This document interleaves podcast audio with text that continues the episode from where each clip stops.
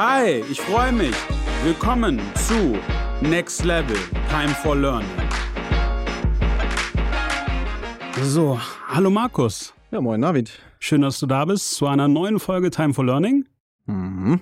Wir sitzen hier auf einer Terrasse von einem sehr schönen Haus und es plätschert ein bisschen, also nicht wundern. Und ja. Aber es ist nicht mein Haus, möchte ich dazu sagen. Wir sind hier quasi nur Gäste. Wir sind Gäste. Vielen lieben Dank auch an den Gastgeber. So, Markus, stell dich mal vor. Oh, das erzähle ich da am besten. Also, da ich ja heute hier mit dir den Podcast mache, würde ich einfach sagen, ich bin einer der zwei Gründer von ADCELL, also einem Affiliate-Netzwerk, was vor langer, langer Zeit, vor 19 Jahren gegründet wurde. Wir haben 2023 unser 20-jähriges Jubiläum und ansonsten bin ich aber seit 1999 im Internet unterwegs mit diversen Geschichten. Also wir haben Gutscheine.de gemacht, wir haben Brillen.de mitgestalten dürfen, Games.de, Entsorgung.de, also ganz, ganz viele generische Domains, kleinere Firmen und heute fokussieren wir uns aber sehr, sehr stark auf AdSell und auf ein, zwei Immobilienthemen und sind auch ein bisschen als Business Angel aktiv, aber im Großen und Ganzen sind wir irgendwie Teil dieses Berliner Netzwerks, was es da schon seit 2 Dekaden gibt. Wunderbar. Und über was sprechen wir heute? Ja, über was du willst. Du hast es mir leider nicht so einfach gemacht. Du hast gesagt, du hast dich so ein bisschen inspirieren lassen vom Roast the Network in München. Das fandst du natürlich gut, ja, wenn die Netzwerke mit fiesen Fragen bombardiert werden. Ich fand das Gespräch in München auch ganz gut mit den anderen Netzwerken, auch den Austausch, fand auch die Fragen sehr gut. Und bevor wir wieder so einen Larifari-Podcast machen, wo jeder nur erzählt, wie toll er eigentlich ist, kannst du auch gerne fiese Fragen stellen und ich versuche, mich dem bestmöglich zu stellen und irgendwie rauszukommen aus der Geschichte. Ja, das hört sich doch super an. Dann lass uns doch mal gleich starten. Mhm. Für was gibt es eigentlich Netzwerke? Also ich meine, das Thema Netzwerk gegenüber SaaS-Softwarelösungen, vielleicht auch noch Private-Lösungen. Für was gibt es euch? Ja, die Frage, die stellt sich ja ein Glück auch schon seit 20 Jahren. Deswegen ist die Antwort darauf gar nicht so schwer, wenn man so lange dabei ist.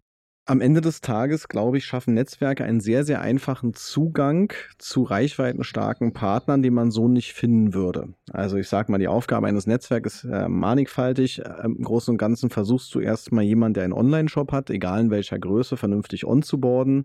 Dazu gehören Dinge wie Kurzbeschreibung, Langbeschreibung, Werbemittel, Tracking-Code implementieren, das Konto aufladen.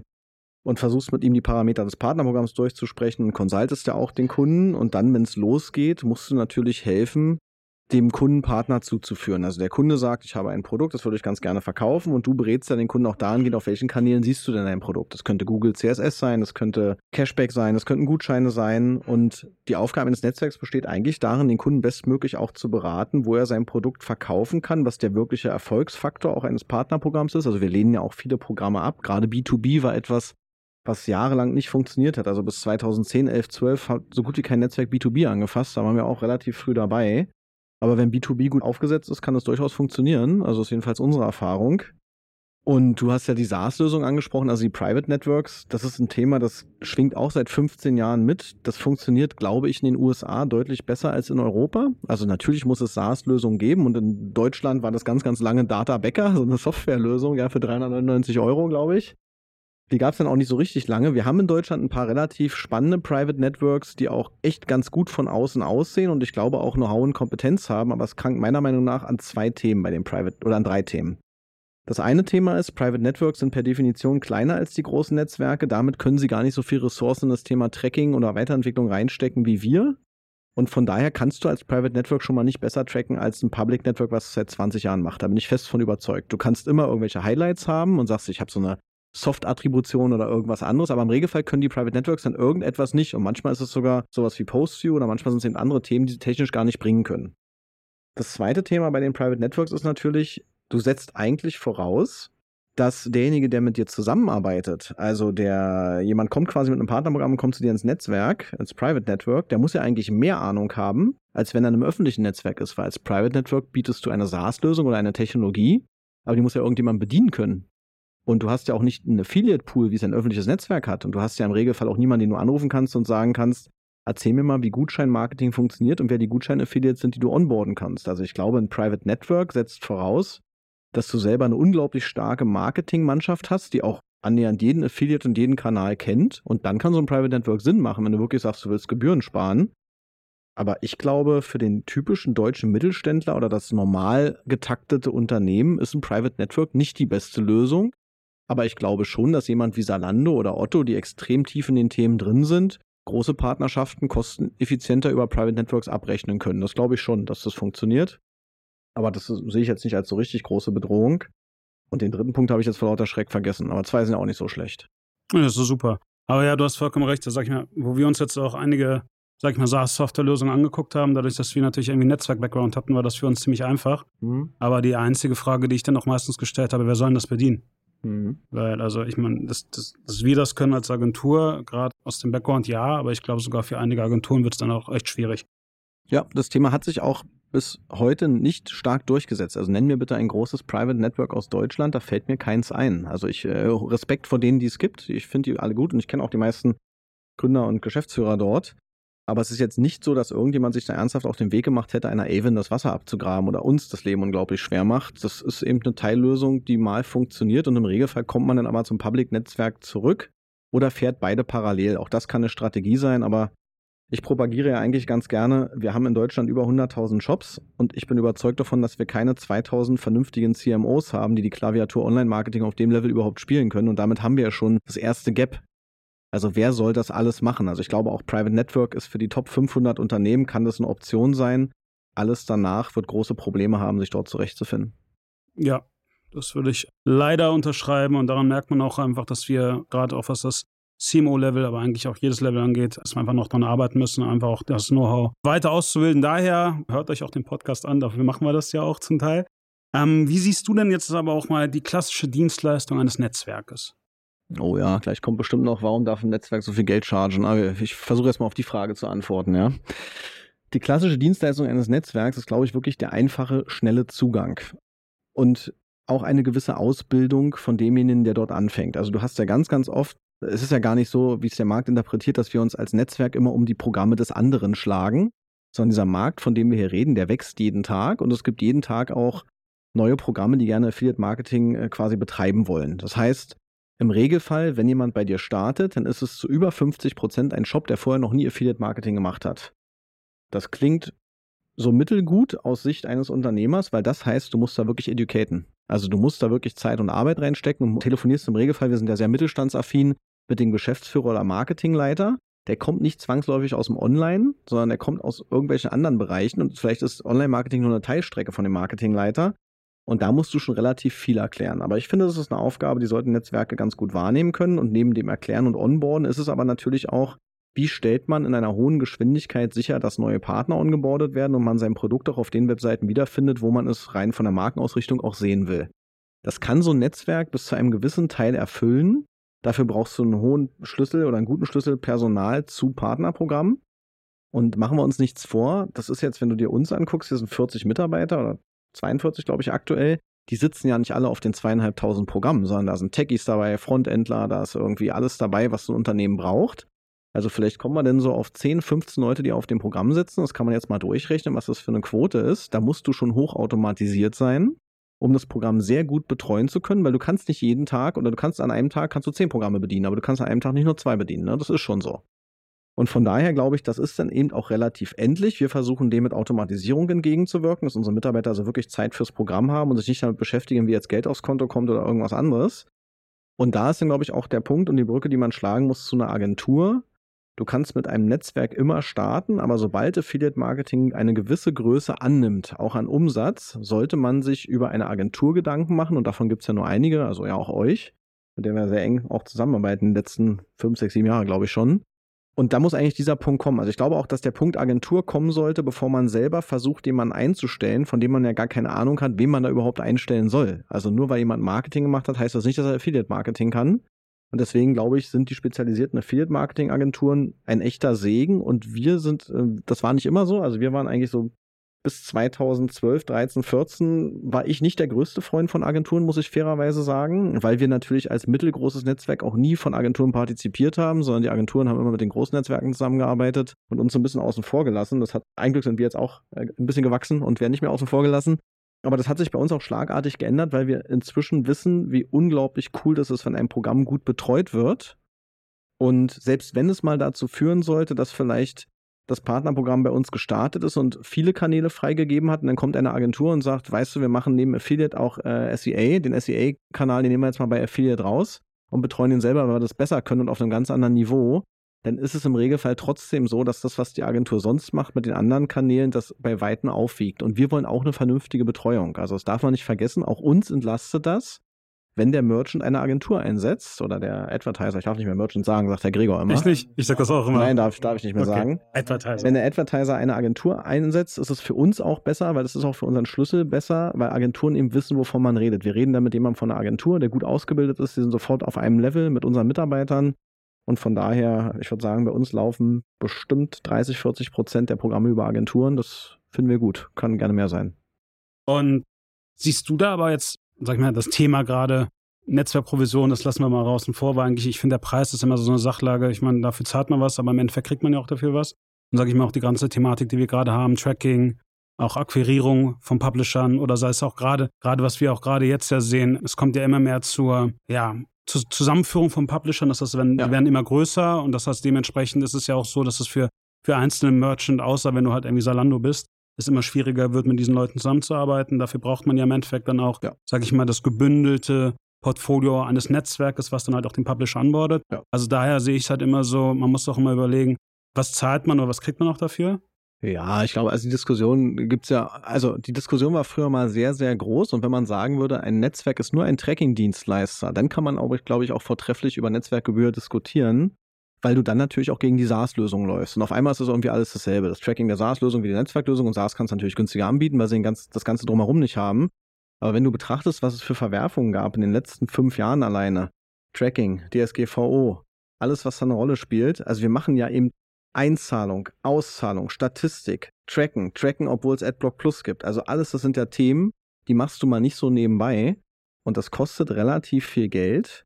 Und wenn bei uns die Diskussion aufkommt, dass jemand an die Netzwerkgebühr ran möchte, sagen wir ganz ehrlich, du kannst bei uns ein sehr, sehr erfolgreiches Partnerprogramm haben und wirst auch als C- und B-Brand wie eine A-Brand bei uns im Haus behandelt und wir sorgen dafür, dass du Umsatz machst und jeden Monat neue Affiliates hinzugeführt bekommst. Du kannst aber auch irgendwo anders hingehen, wo jemand sagt, er macht's für die Hälfte, dann bist du da halt tot. Und dann bist du da vielleicht mit der Umsatzgröße, die du hast, neben vielen großen Partnern auch nicht existent. Und das ist immer eine Frage, also wir diskutieren nicht um die Netzwerkgebühr, das ist auch bei uns eine Zahl, die wir ganz, ganz klar sagen. Bei uns, wir kriegen zu über 99%, deutlich über 99% bekommen wir die volle Netzwerkgebühr. Aber dafür strecken wir uns auch wirklich und die Partner zahlen das bei uns gerne. Das ist keine Diskussion, die wir jeden Tag haben. Okay. Und du meintest ja auch gerade Abgrenzung, sag ich mal, Netzwerk gegenüber Agenturen oder beziehungsweise auch Dienstleistungen. Wie siehst du da jetzt auch die Entwicklung? Ich meine, sagen wir mal ehrlich, die letzten 2-3 Jahre waren ja sehr, sehr gut für uns. Ja. Gerade im E-Commerce und viele Agenturen sind ja auch gewachsen. Also das sehen wir ja auch bei uns. Aber dementsprechend ist ja auch die Thematik, die du auch gerade meintest mit den CMOs, kann man ja im Endeffekt auch auf Account Manager sehen oder auch auf die Herausforderungen, auch New Work. Leute einzustellen, die aus dem Van arbeiten möchten. Ich meine, du machst das ja auch lang genug und bist durch und durch Unternehmer. Glaubst du, den Aspekt, über den man auch noch reden könnte, ist, ich meine, jemand, der im Affiliate-Marketing arbeitet oder generell im Online-Marketing, ich meine, unser Geschäftsmodell ändert sich ja trotzdem regelmäßig. Ja. Und ich glaube, man muss da halt einfach auch am Ball sein. Wie siehst du da die Entwicklung? Siehst du auch, ich meine, ihr stellt ja auch immer wieder neue Leute ein, ihr bildet ja auch aus. Ja. Highflies? Ja, extrem gute Frage. Wir sind im Affiliate-Marketing ja generell nicht der präsenteste Kanal im Online-Marketing, sondern ich finde, Affiliate-Marketing wird zu Unrecht auch immer unterschätzt. Das heißt aber eben trotzdem, man geht lieber zu Google als zu Awin, ADCELL oder irgendjemand anderem. Das ist einfach so. Und ich glaube, du musst einfach dein System so gut bauen, rein technisch, dass du überhaupt die Chance hast, Leute onzuboarden. Also Affiliate-Marketing ist kein Thema, was Raketenwissenschaft ist. Man kann es durchaus verstehen. Und ich glaube, jemand, der so wie ich selber die Realschule erfolgreich abgeschlossen hat, der kann so ein Thema durchaus in 2-3 Monaten ziemlich gut durchsteigen. Aber du musst eben trotzdem Hilfen schaffen. Und wir bedienen uns ja wirklich auch ganz, ganz vieler externer Dienstleister. Also wir wissen ja extrem viel über wenn du dich bei uns anmeldest, checken wir sofort mit diversen Tools, wie hoch ist dein Traffic, wie ist deine Traffic-Verteilung. Also wir kennen dich sehr, sehr gut. Wir versuchen dich sehr, sehr gläsern zu machen. Das heißt, wir können auch Comparables bilden. Also wir können quasi sagen, bei uns ist ein Blumenshop, auf diesem Blumenshop sind diese Affiliates und wir haben einen zweiten Blumenshop, da sind diese Affiliates nicht drauf. Also wir haben sehr, sehr viel automatisiert und können, wenn wir wollen, natürlich auch Kontakte schnell herstellen. Und ich glaube, so musst du es auch bauen. Also es wird immer umfangreicher vom Wissen. Du musst gucken, dass du die Leute in Teilstrecken aufteilst. Bei uns gab es früher nur einmal Publisher-Betreuer und einmal gab es eben Sales. Das Sales ist heute schon irgendwie Key-Account und wir müssen jetzt auch gucken, ne, wer ruft an und was passiert denn mit dem Kunden, wenn er ongeboardet ist, betreut ihn dann vielleicht jemand anders. Also wir müssen uns über Strukturen Gedanken machen, weil es ist so breit geworden vom Wissen. dass du auch gucken musst, wie du das bestmöglich abdeckst. Weil ich sag mal, allein die Channels, in denen man so unterwegs sein kann, Gutscheine, Cashback, CSS, das sind so 12, 13, 14 verschiedene Channels, die musst du erstmal beherrschen und musst auch in allen irgendwie die Affiliates kennen und deren Geschäftsmodelle. Das ist nicht so einfach, ne? Der eine macht Post-You, der andere macht Gutscheine, der nächste macht Cashback. Das sind alles verschiedene Modelle, die auch alle im Funnel an einer anderen Stelle hängen, ne? Und wo du auch so ein bisschen Erwartungsmanagement betreiben musst. Also von daher, wir haben echt ein Nachwuchsproblem und so dumm das klingt, meiner Meinung nach steuern wir auf keine kleine Krise zu und der Arbeitsmarkt wird sich auch in den nächsten Monaten nochmal schlagartig ändern. Ich meine, wir sitzen jetzt in Berlin ist immer Nachfrage, hoch nach Mitarbeitern, nach Guten, aber ich glaube, wenn jetzt auch SAP und andere große Konzerne erstmal Einstellungsstopp bis 31.12. aufrufen oder ausrufen und Google auch sagt, wir sehen echt in der Zukunft, wir bauen Entwickler ab, wir sehen, da wird Blut in den Straßen fließen, das war eine Aussage von Google, ich hoffe nicht, dass es so schlimm kommt. Aber wir sehen auch eine gewisse Entspannung am Arbeitsmarkt und es wäre auch gut, wenn Leute, die einen Bachelor machen oder vielleicht auch einen Master, wieder mal den Weg zu uns finden. Da ist Awin zum Beispiel unglaublich gut drin, Leute zu rekrutieren aus dem Bereich. Da sind wir noch nicht so gut drin. Wir brauchen definitiv Nachwuchs und deswegen bilden wir zum Beispiel auch aus. Also wir bilden seit 15 Jahren aus und ich sage das immer so, wenn ich Bewerbungsgespräche führe, auch voller Stolz. Wenn du bei uns vorne an die Tafel ranschaust, da hängen so in Summe knapp 60 Mitarbeiter und dann geben wir die durch und sagen, wer ist aktuell Auszubildender oder wer war hier mal Auszubildender? Dann sind mehr als 1/3 der AdCell-Belegschaft waren mal Auszubildende bei uns oder sind Auszubildende. Also es ist ein richtig, richtig großer Punkt. Aber wenn wir jemanden 2,5, 3 Jahre ausbilden, also die Übernahmequote ist bei über 80% bei uns, dann sind die A besser in der Schule, als ich das jemals war. Also ich weiß nicht, wo die Zeugnisse herholen, da stehen aber nur 1 und 2 drauf. Und B bleibt man eben auch gerne bei uns, weil man bei uns nach einem halben Jahr auch vollständig integriert ist. Also wir haben durchaus Azubis, die sind nach einem halben Jahr so fit, die stecken Junior-Key-Accounter aus anderen Branchen in die Tasche. Wir sind auch, ich meine, wir bilden auch 15 Jahre aus, also wir wissen inzwischen auch, wie wir gucken und auswählen müssen. Aber wenn ich mir unser Team angucke, gerade die jungen Kollegen, da sind richtige Granaten dabei, die einen Mega-Job machen und die haben direkt nach der Ausbildung Vollgas gegeben. Also alles super. Man muss sich eben strecken. Mehr Gespräche, weniger, was bei rauskommt. Man muss ausbilden, man muss sich drehen und wenden, aber das kriegen wir ein Glück noch ganz gut hin. Aber wir sind während Corona stark im Umsatz gewachsen und dementsprechend auch im Gewinn. Haben wir es geschafft, die Leute so schnell in der Qualität nachzuziehen, wie wir es brauchen? Die Frage müssen wir leider ganz klar mit Nein beantworten. Das machen wir heute noch. Ja, also wir arbeiten heute noch daran, das starke Corona-Wachstum von über 100% in einem Jahr bei uns auch, da die Organisation nachzuziehen. Das ist definitiv so. Und aber kriegen wir hin. Ja, ich glaube aber, das ist ja die Herausforderung von vielen. Und jetzt einfach auch noch zu gucken. Ich glaube, da nachzuziehen ist einfacher als einfach irgendwie ja einen Wasserkopf aufgebaut zu haben und jetzt einfach auch in die nicht Krise reinzuschlittern, aber seien wir mal ehrlich, wenn man sich auch die Quartalzahlen Q2 anguckt, auch von den meisten börsennotierten Unternehmen, gerade im E-Commerce oder im Affiliate-Marketing-Bereich, die waren halt jetzt nicht so glorreich und ich glaube, da kommt es wiederum auch dazu, ich glaube nicht, dass der Konsum komplett abnimmt, aber es kommt zu einer Konsolidierung der Märkte, Konsolidierung der Kanäle und ich glaube, da ist es einfach auch wichtig, wie du es auch meintest, Leute auszubilden und sage ich mal, wie soll ich das ausdrücken, gerade im Affiliate-Marketing, dadurch, dass es ja zum Großteil wirklich ein Abrechnungsmodell ist, haben wir halt eigentlich jeden Online-Marketing-Kanal und das Wichtigste ist ja auch, dass unsere Account-Manager oder auch unsere Mitarbeiter sich eigentlich auch mit jedem Kanal auseinandersetzen können. Das heißt, was ist Native Ads, was ist Post-View, was ist Retargeting? Ja. Und ich glaube, wo sind wir gerade im Funnel? Und das ist, glaube ich, eine Herausforderung für jeden, der nachhaltig im Online-Marketing sein möchte. Ich glaube, es ist viel einfacher, bei uns im Bereich zu starten und eine 360-Grad-Übersicht zu bekommen, anstatt jetzt irgendwie Google SEA zu machen oder SEO zu machen oder Social Pay zu machen und wirklich sich nur auf einen Kanal zu konzentrieren. Ich glaube, Agentur oder Netzwerk, wenn man dort die Ausbildung genießt, sowohl als Auszubildender als auch als Mitarbeiter, kriegst du einen extrem guten Blick und wechselst ja auch oft auf Kundenseite. Also von daher gebe ich dir völlig recht. Ich glaube, so als Grundlage ist es super, wenn du in einem Netzwerk arbeitest, aber in einer Agentur siehst du alles. Aber es ist halt auch harte Arbeit und ich glaube, da muss man halt einfach auch im Klaren sein. Also ich meine, wir beide machen es lang genug und ich sitze oft nachts noch rum und überlege, wo es hingeht. Oder auch wir beide haben zum Teil auch innige Diskussionen darüber, wie auch generell der Markt weitergeht. Sehr, sehr spannend.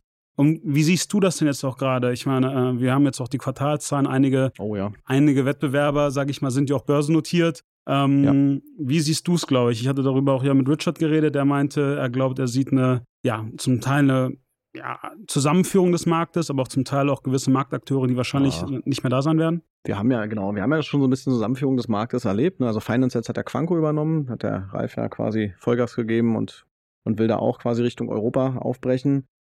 AffiliNet und Awin, die Verschmelzung haben wir jetzt auch hinter uns gebracht, das, was vor ein paar Jahren stattfindet und sich ja relativ stark gezogen hat durch die Migration, also auch eine Mammutaufgabe, hätte ich nicht tauschen wollen.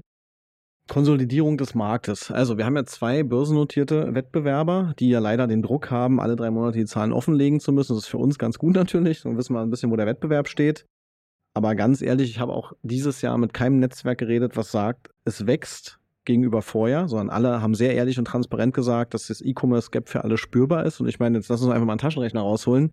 Wenn die Online-Shops im E-Commerce 20-25% Rückgang haben bei Bestellungen, weil eben auch untargetierte einkaufen können, Logistikprobleme haben, Container aus China nach Deutschland, ne, also auch super teuer, das heißt Margen schwinden, dann ist doch klar, dass auch Netzwerke da irgendwie, also du kannst ja das maximal überwachsen, wenn du quasi so viele Programme starten würdest, dass du das auffangen kannst. Das kann aber niemand aktuell, ne? Also von daher, das wird, glaube ich, kein besonders gutes Jahr fürs Affiliate-Marketing, wenn man das Jahr singulär betrachtet, aber wenn man ehrlich zu sich selbst ist und 2020 und 2021 sieht, was absolute Sondereffekte waren fürs Affiliate-Marketing, ja, wo alle Netzwerke auch auf einmal gut drauf waren, richtige Umsatzzuwächse hatten und Co., das kann ja nicht so weitergehen. Und dann nehmen wir mal ein normales Wachstum aus 2019, nehmen 2021 dazu, wo wir dann standen, ziehen mit dem Lineal das Ganze nach oben. Und guck mal, was wäre denn so ab 2019, was wäre denn so bis 2024, 2025 der reelle Plan der Netzwerke gewesen, was Wachstumsszenarien angeht? Also da waren wir 2021 durch. Also wir haben nicht damit gerechnet, dass wir 100% in einem und 50% im anderen Jahr wachsen, sondern wir hätten solide mit 25% geplant, was für ein Unternehmen, was fast 20 Jahre alt ist, glaube ich, ein sehr angenehmes und gutes Wachstum ist. Und deswegen, wir hatten das Thema ja auch schon vorhin, man muss vielleicht auch manchmal im Leben einfach mal zurückschauen und sagen, das war eine exorbitant gute Sondersituation. Affiliate-Marketing und E-Commerce wird trotzdem weiter wachsen. Wir haben jetzt aktuell eine Krise, ne? Wir haben eine Energiekrise, wir haben einen Krieg in der Ukraine, wir haben Corona und Corona kommt auch gerade ja wieder medial zurück und auch kommt ja wieder in der Gesellschaft an. Das sind ja jetzt alles keine besonders guten Vorzeichen, um besonders viel online einzukaufen. Also Fakt ist ja, uns fehlen etliche 100 € in der Haushaltskasse aufgrund dieser ganzen Gesamtkonstellation und damit wird natürlich der Konsum runtergefahren. Das ist völlig normal.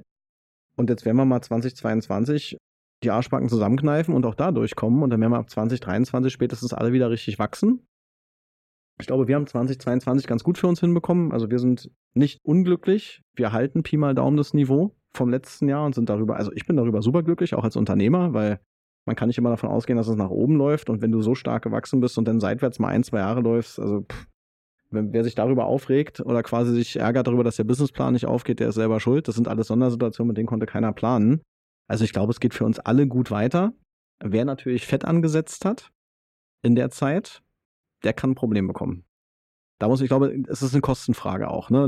Fairerweise, wir sitzen in unserem eigenen Bürohaus und neigen nicht dazu, Fett anzusetzen, sondern wir versuchen immer sehr lean zu sein mit unseren Unternehmen. Also wir sind aktuell zufrieden mit dem, wie es läuft und so, wie es läuft. Ja, spannend. Und ja, ich glaube, wie schon gesagt, das Thema Inflation darf man ja auch echt nicht außen vor lassen und auch die Faktoren, weswegen es dazu kommt. Ich glaube, auf der anderen Seite muss man auch ehrlich sein, die lose Geldpolitik, die wir jetzt eigentlich schon seit der Wirtschaftskrise haben, hat natürlich auch dazu geführt, dass gerade auch, glaube ich, neue Menschen, die auch in unseren Markt kamen, sehr gute Zeiten hatten. Und jetzt, glaube ich, werden wir auch sehen, wie auch Leute damit zurechtkommen, wenn die Zeiten halt nicht so gut sind. Ich meine, ich habe jetzt gerade, ich glaube, Freitag einen Post gesehen, dass allein von einem großen amerikanischen Netzwerk 10% der Mitarbeiter gehen werden müssen. Ja, habe ich auch gesehen. Und wie schon gesagt, Shopify hat ja auch schon sich von Leuten getrennt und ich glaube, das ist halt einfach auch wichtig, auch für Arbeitnehmer herauszukriegen, okay, was möchte ich eigentlich erreichen, wo möchte ich auch dahin, wo möchte ich mich auch professionell weiterentwickeln. Und eins muss man auch sagen, ich glaube, jeder von uns, der lang genug dabei ist, ist auch prima dabei, weil wir uns halt auch einfach immer weiterbilden. Und ich glaube, das ist einfach ein Punkt, der auch ganz, ganz wichtig ist. Kurz nochmal jetzt auch zu dir und auch zu deinen, das heißt, du siehst jetzt auch gerade, sag ich mal, die Krise, die wir jetzt haben, schon temporär auf dieses Jahr bezogen oder wie ist dein Ausblick gerade für die nächsten paar Jahre? Oh Gott, mit der Antwort kann man ja nur falsch liegen und dann machen sich wieder alle lustig, wenn man so richtig daneben lag. Ich glaube halt, dass aktuell die Konzentration von diesen vielen Themen, die ist gefährlich. Ne? Also Energiekosten fühle ich mich das ist gar kein Regierungs- oder Politikbashing. Ich finde aber, das ist nicht gut gemanagt und ich finde, man kann Leute nicht damit alleine lassen, wenn das Haushaltsbudget jeden Monat mit mehreren 100 € mehr belastet wird. Also ich finde das nicht gut gemanagt. Ne? Also jeder von uns kriegt jetzt irgendwie Briefe nach Hause, wo es heißt, Gaskosten steigen, Stromkosten steigen auch, weil sie an den Gas- oder Ölpreis gekoppelt sind. Das geht ja irgendwie nicht. Du kannst ja nicht ne, wer soll denn das bezahlen? Also wir bauen gerade ja super krasse, wir sind ja auch im Immobilienbereich tätig. Niemand ruft ja freiwillig an und sagt, meine Nebenkostenvorauszahlung mal bitte um das Doppelte hochsetzen. Das wäre aber nötig. Also du bräuchtest wahrscheinlich doppelt so viele Nebenkosten, wie du damals im Mietvertrag vereinbart hast, um dem zu begegnen, was heute kommt. So, das sind also ganz schnell bei einer 50 Quadratmeter Wohnung mal 2.000 Euro im Jahr. Bei einer 100 Quadratmeter Wohnung 4.000 Euro im Jahr. Mal sehen, ob die jeder im nächsten Jahr nachbezahlen kann. Also das ist nicht gut. Ich sehe da wirklich viele Risiken, die sich aufbauen. Und auf der anderen Seite Ukraine-Krise, Corona, absolut schwer einzuschätzen, was da passiert. Aber ich würde sagen, die fetten Jahre, diese ungezügelten Jahre, auch die ungezügelten Jahre im Bereich VC-Geld, Finanzierung und Co., die sind echt vorbei. Ich glaube aber, das ist ganz gut, weil der Arbeitsmarkt war auch sehr, sehr ungesund die letzten 2 Jahre, in meinen Augen zumindest. Und das heißt ja immer noch Arbeitsmarkt, das heißt, da muss gearbeitet werden zum Schluss. Und ich glaube, da werden wir wieder so ein bisschen hinkommen müssen. Da war die letzten 2 Jahre auch natürlich durch eine Pandemie, die irgendwie gemanagt werden musste, war da auch viel, viel Freizeit und viel Defokussierung. Und das ist ja auch völlig in Ordnung in so einer Sondersituation. Nur jetzt müssen wir auch irgendwie alle wieder zurückkommen und zurückfinden. Und ich bin gespannt jetzt auf quasi den 3. Winter, müsste es glaube ich inzwischen sein mit Corona, wie wir den managen. Ja, aber um auf deine Frage zu beantworten, ich glaube nicht, dass 2022 ausreichen wird, um dieser Krise ausreichend zu begegnen. Ich glaube, der Ukraine-Krieg müsste beendet werden. Ich glaube, diese lose Geldpolitik, von der du sprichst, die muss man in den Griff bekommen. Das ist gar nicht so einfach, die in den Griff zu bekommen. Also ich habe da auch keine Lösung für. Das sind auch alles sehr, sehr spezielle Themen. Und die Kombination aus allem ist eben relativ gefährlich. Also ich glaube einfach, für die nächsten Jahre gilt, super fleißig sein, sehr diszipliniert in allem, was man so tut, große Kostenpositionen abbauen. Ja, ich meine, fahr mal durch Berlin, München und Co. Ich staune mal, ne, was da für Autos rumstehen, wie da Häuser gekauft werden, gebaut werden, wie Banken solche Finanzierungen auch begleitet haben. Das ist ja teilweise unglaublich, ne, wenn du damit rechnest, dass Leute 30, 40 Jahre lang ihr Haus abbezahlen, ohne einmal großen Urlaub fahren zu können. Das ist halt schon ungesund gewesen. Und ich glaube, jetzt aktuell sind wir auf einem Weg der Gesundung, aber das alles zurückzudrehen, wird nicht ganz einfach. Das wird von jedem Opfer auch erfordern. Und ich glaube, das ist halt auch der Punkt, den man dann einfach sehen muss. Im Nachhinein, sag ich mal, dann die Gaspreise haben sich ja vervielfacht. Wie siehst du denn aber jetzt nochmal auch vielleicht die finale Frage, die Herausforderung, sag ich mal, für uns im Affiliate-Marketing? Jetzt noch auf die nächsten 2 Jahre. Ich meine, das eine Thema wird ja wahrscheinlich Tracking sein, aber... Ja, also Tracking ist ein dauerhaftes Thema und das ist auch wirklich etwas, was 50, 60, 70% unserer Entwicklerressourcen aktuell frisst. Wir hatten ja in München auch die Frage von einem der Kollegen, warum Netzwerke nicht so innovativ sind, muss man ganz klar sagen, also auch für uns ist es schwer, Entwicklungsressourcen festzuhalten gegen große Wettbewerber wie Google, Amazon und Co. Und die wir haben, die müssen wir schon darauf allokieren, auch dieser Thematik, wie wird in Zukunft getrackt, zu begegnen. Das eine ist ja quasi, du hast Datenschutzthemen, politisch gewollte Datenschutzthemen und auf der anderen Seite hast du ja auch Themen wie Adblock Plus und quasi vom User auch gewollte Themen. Darf ich getrackt werden? Sollte ich getrackt werden? Wie soll mir Werbung angezeigt werden? Targetiert, nicht targetiert? Und diesem Thema Herr zu werden und den Umsatz auch für die Affiliates zu sichern und für den Advertiser auf der anderen Seite den Umsatz auch klar weiter ausweisen zu können, das ist eine riesen Herausforderung. Und ansonsten sehe ich, dass wir in einem super prosperierenden Markt unterwegs sind. Also ich sehe da wirklich auch keine krasse Wettbewerbssituation zu anderen Netzwerken. Es gibt so viele Shops in Deutschland, im europäischen Markt, es kommen jeden Tag neue dazu, auch wenn es jetzt einen E-Commerce-Gap gibt. Das wird sich alles wieder auffüllen. Es ist ja nicht mehr rückdrehbar. Umsatz wird sich verschieben von offline zu online. Wir werden erleben, wie Leute in Baumärkten in Zukunft ihren Beton bestellen und sich den nicht mehr in den Kofferraum ihres Autos reinladen, weil Logistik immer effizienter wird und weil eben so eine Palette Beton, die 1 Tonne wiegt oder 1,5 Tonnen, für 29 Euro vor deine Tür abgestellt wird. Da wird also niemand mehr 5-mal mit dem Auto fahren. Das heißt, es wird sich alles verschieben Richtung E-Commerce und Logistik. Und an dem Markt können wir teilnehmen. Und ich halte Affiliate auch in Zeiten der Krise. Und ich muss ja sagen, die Sachen, die so zuletzt bei AdWords und Co. passiert sind. Also AdWords ist ja auch nicht genauer geworden oder Display-Marketing an sich. Ich glaube, Affiliate-Marketing hat in der Krise eine riesengroße Chance und ist immer noch der fairste Kanal, den du haben kannst. Also ich bin überzeugt davon, dass Affiliate-Marketing die nächsten Jahre kann es uns extrem gut gehen. Markus, dem habe ich eigentlich gar nichts hinzuzufügen. Ich würde sagen, das war ein grandioses Schlusswort. Vielen lieben Dank für deine Zeit. Ja, vielen Dank an dich. Und hoffentlich bis bald. Ja, danke, Navid.